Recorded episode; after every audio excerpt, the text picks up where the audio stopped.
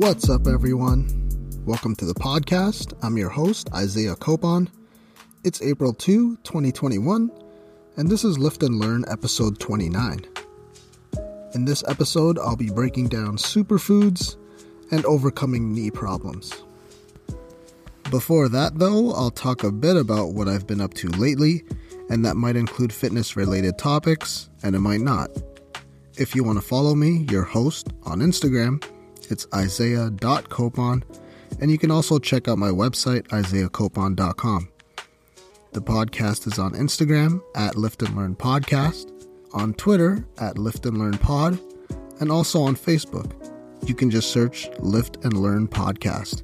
With that being said, let's get into it. So this episode is out, and it's April 2nd if you're listening to it on the first day. But I am recording this on April 1st, and I completely forgot it was April Fool's Day today. So I was confused this morning when I was reading a bunch of news. None of the April Fool's jokes this year were anywhere near the past years, though, as far as I can remember. I remember especially gaming companies used to go all out on April Fool's before. I remember this one year where Blizzard, who makes StarCraft and Warcraft, they said they were introducing some new game or StarCraft with weird units or whatever. Even Google, who usually does a few things on April 1st, decided not to do anything this year because of all the fake news going on or whatever. If you remember, though, Gmail was actually launched on April 1st, and people thought that was a joke at first, but look at it now. Still, though, there were a few jokes out there. Dbrand sent me an email. I usually buy my phone skins, and I bought a PS4 skin from them one time too. But they sent me an email that said something like skins for your face. So I clicked it, and the email said they were now selling masks, 3 for the price of 3. That was pretty funny. And then my cousin showed me one from Magic Spoon too. So that's a company who's been making the protein cereal. And they fake announced a collab with Bonza or something to make mac and cheese cereal. Interesting concept there. Oh yeah, another one that I almost fell for was from Canadian Protein, actually. They announced chocolate mini eggs that were built with whey protein concentrate. I almost fell for that one since I recently bought some mini eggs for Easter this weekend. Yo, I forgot how good those are. Alrighty then, let's get into my training, which was just alright for the week. I moved up to 145 pounds this week on overhead press, and I did that on the past weekend, I think. And I got that for 4 reps, which is actually pretty difficult, but I managed to push through. And in terms of squatting, I've been working through some lower back soreness and a little bit of pain in my right groin area, so I've been going a bit lighter than usual when it comes to squatting. Still, though, on my safety squat bar game for another week or so until I won't be able to do that anymore. So I couldn't really go too intense when it came to my squatting, so that meant I needed to add in some volume with some sets of lunges, which that felt pretty good, along with some machine work. Still got a good leg pump, nonetheless. What else? What else is there? Incline bench press. I felt 240 this week for 4 reps. I recorded that one, and I think when I recorded and I looked back at the footage, my butt came off the seat maybe for the last 2 reps, so I gotta clean that up before I decide to increase weight again. I've been seeing a lot of these young lifters pop up on my Instagram Explore page lately, actually, trying to bench way more weight than they should be. It seems like it's become a new trend to go for your sloppiest 1-rep max on bench press. Luckily, they're younger, so they might not get injured necessarily, but I mean, if they keep doing these kinds of challenges or trends where they try to 1-rep max on exercises every damn week, then that's just a waste of time, to be honest, especially if the form is horrible from what I saw. Alright, enough about that rant. Besides that, I don't really know about any news that caught my eye again this week. But earlier this week, there were rumors that were going around that Volkswagen, at least in the USA, would be renamed to, or from Volkswagen to Volkswagen, And that name change would be because of their obvious focus on electric vehicles currently and in the future. But that just seemed honestly like an early April Fool's joke that leaked or something. And back home, Ontario is going into yet another lockdown.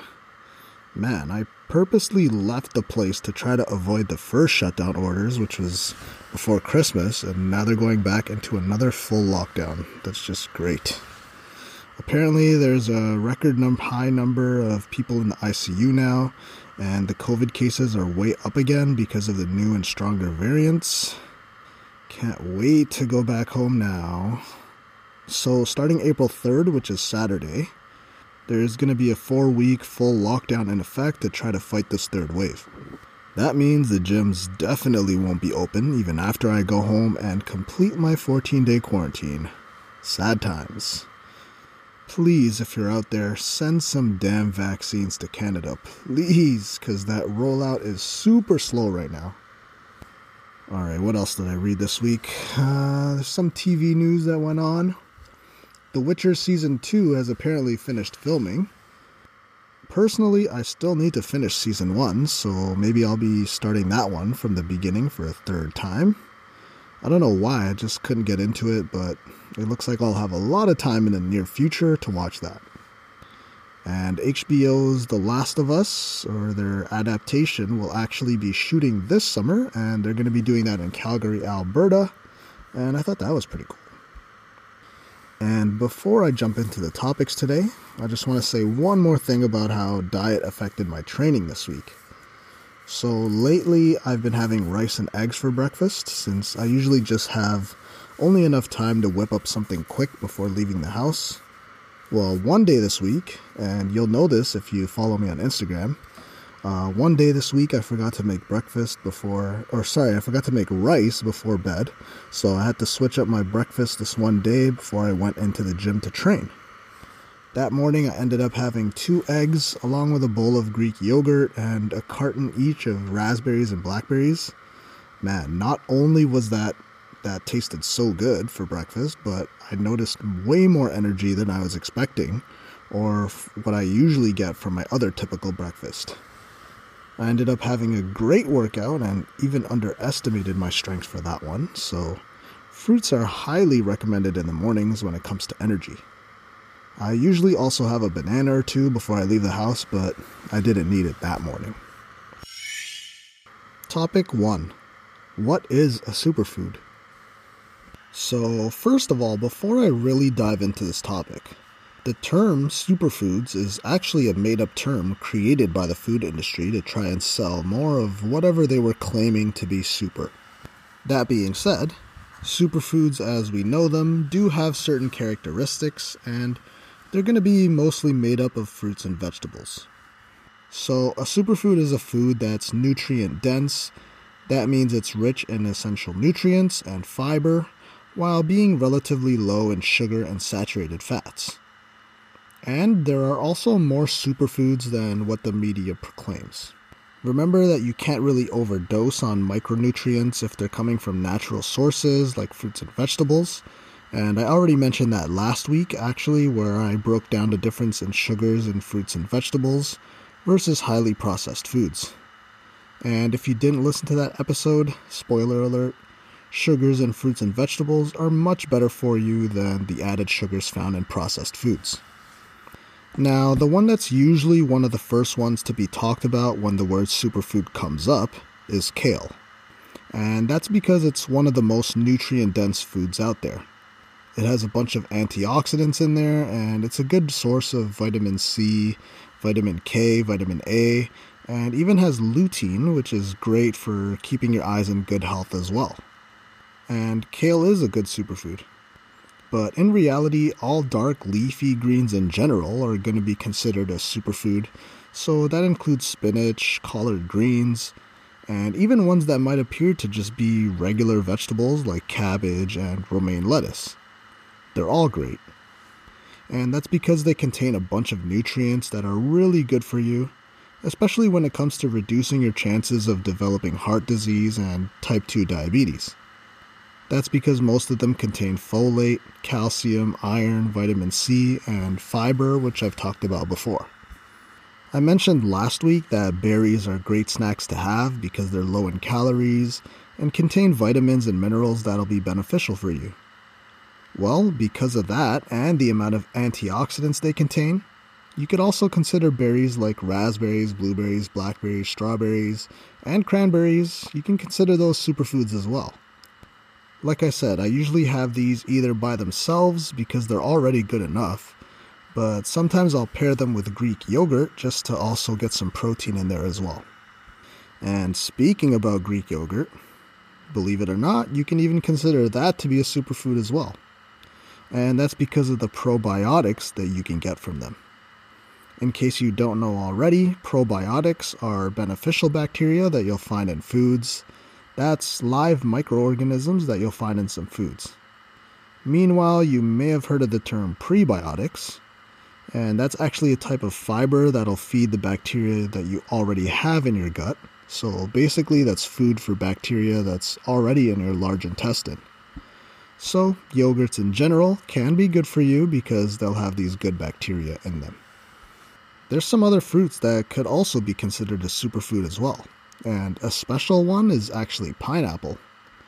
That's because pineapple contains bromelain, which, Bromelain is a proteolytic enzyme and breaks down the chemical structure of protein. And that's actually why it's used as a meat tenderizer, but those same enzymes could be broken down by heat, which is actually why you can't use pineapple in some recipes. Another fruit that has been glorified by putting it on some toast, avocado. Of course, this one also has a ton of vitamins in there, along with an abundance of healthy fats. And if you're cooking, there's an easy way to get some superfoods into your diet as well. And it actually makes it pretty simple. Foods like ginger, garlic, and olive oil can also be considered superfoods too. And that's why it's the base for a lot of meals, actually. Garlic is an important one. It could lower blood pressure, lower cholesterol, and your chances of developing heart disease, and could also boost your immune system as well. That's why most of the foods I cook, I also use some olive oil along with chopped up garlic. And when it comes to ginger, I actually noticed so many benefits having ginger tea with lemon and honey during the cold months to boost my immune system and prevent any kind of sickness. I was really into this when COVID was starting to get real crazy in winter 2019 and early 2020. Speaking about garlic and ginger, and in terms of cooking, herbs and spices could affect your food a lot more than just taste. They could have antioxidant properties as well, whether that be herbs, things like sage, rosemary, or even spices. This is due to their content in flavonoids, which could improve your cardiovascular health and other substances able to fight free radicals. Rosemary, which is something that seems so small and simple, but that actually has molecules able to prevent the oxidation of fats. Turmeric has a polyphenolic compound in there called curcumin, which could also have some antioxidant properties and anti-inflammatory effects as well. Again, when we're talking about synergistic effect, absorption of these effects can actually be increased by combining it with something like black pepper. And to finish listing a few superfoods that are out there, having real tea like echinacea and even green tea is a good one as well. And no, I don't think Arizona's green tea is going to qualify in this conversation. I think it has to be real green tea, because real green tea has some caffeine in there along with L-theanine, which can both directly affect brain function in a positive way. So yeah, I listed a bunch of possible superfoods there over the last few minutes. But again, if we go back to the original definition of what qualifies as a superfood is just a food that's nutrient dense. That means rich in essential nutrients while being relatively low in sugar and saturated fats. Fruits and vegetables make up a majority of these. And yes, there are tiers when it comes to superfoods, and you should always be eating an abundance of foods in general. Just because you eat one of these one time during the day doesn't necessarily mean that you'll automatically be living a better life. You need to find a way to incorporate these foods into your life regularly and on a daily basis. The diet that'll help you live the most healthy life possible is one that features a wide variety of foods. That's what'll translate into a wide and diverse gut microbiome, which will basically protect you from all ailments, like reducing the way aging plays a part in your health and your skin. It'll reduce possible joint issues you have. You'll be improving your brain and heart health along with your mental health. And you'll be stronger and be able to live a more independent life for a longer amount of time, which should always be one of your long-term goals. Topic 2. Overcoming knee problems. This one's not going to happen overnight, especially if you're coming off of a serious injury. Even many athletes, especially when they have a surprisingly quick recovery, have a higher chance of re-injuring the exact area or an area close to where they specifically got the injury, or even possibly could develop an injury somewhere in the other leg because they had to compensate with it for so long. Okay, like if you injure your right knee, you could possibly develop something like a hamstring injury in your other leg, your left leg, because it had to basically carry the weight for an extended amount of time. If you look at athletes with a more serious injury, like an Achilles injury, sometimes they'll re-injure something else in that same leg, like a hamstring or a quad. This is actually something that Kevin Durant is kind of going through this year. He injured his Achilles last year, and this year he's been dealing with issues with a hamstring injury. Alright, so you may have heard about RICE. Now, newer research shows that rest, ice, compression, elevation, which is what RICE stands for, could be good at first. But after the initial injury heals itself, you don't really want to be resting or icing it too often. That being said, ice is good to use if you're looking to reduce swelling in that area, but if you don't have that, then you don't really need to be applying it. And when it comes to rest, this is great for an injury that you just had happen. But if you're already over that part or recovered, then resting could actually do you more harm than good. To fully recover, you need to actually start doing light exercise and then gradually build it up from there. And that's because when that initial injury heals itself, the only thing that'll make it better after that point is to build that strength that you lost while the injury was repairing and healing itself. After that, it's time to build strength and muscle back in that area, along with surrounding areas, so that you're able to mobilize and stabilize properly again. So when it comes to overcoming knee injuries, remember that it'll take a while. It's a process, and don't try to rush that process. And that's true for any kind of injury, really.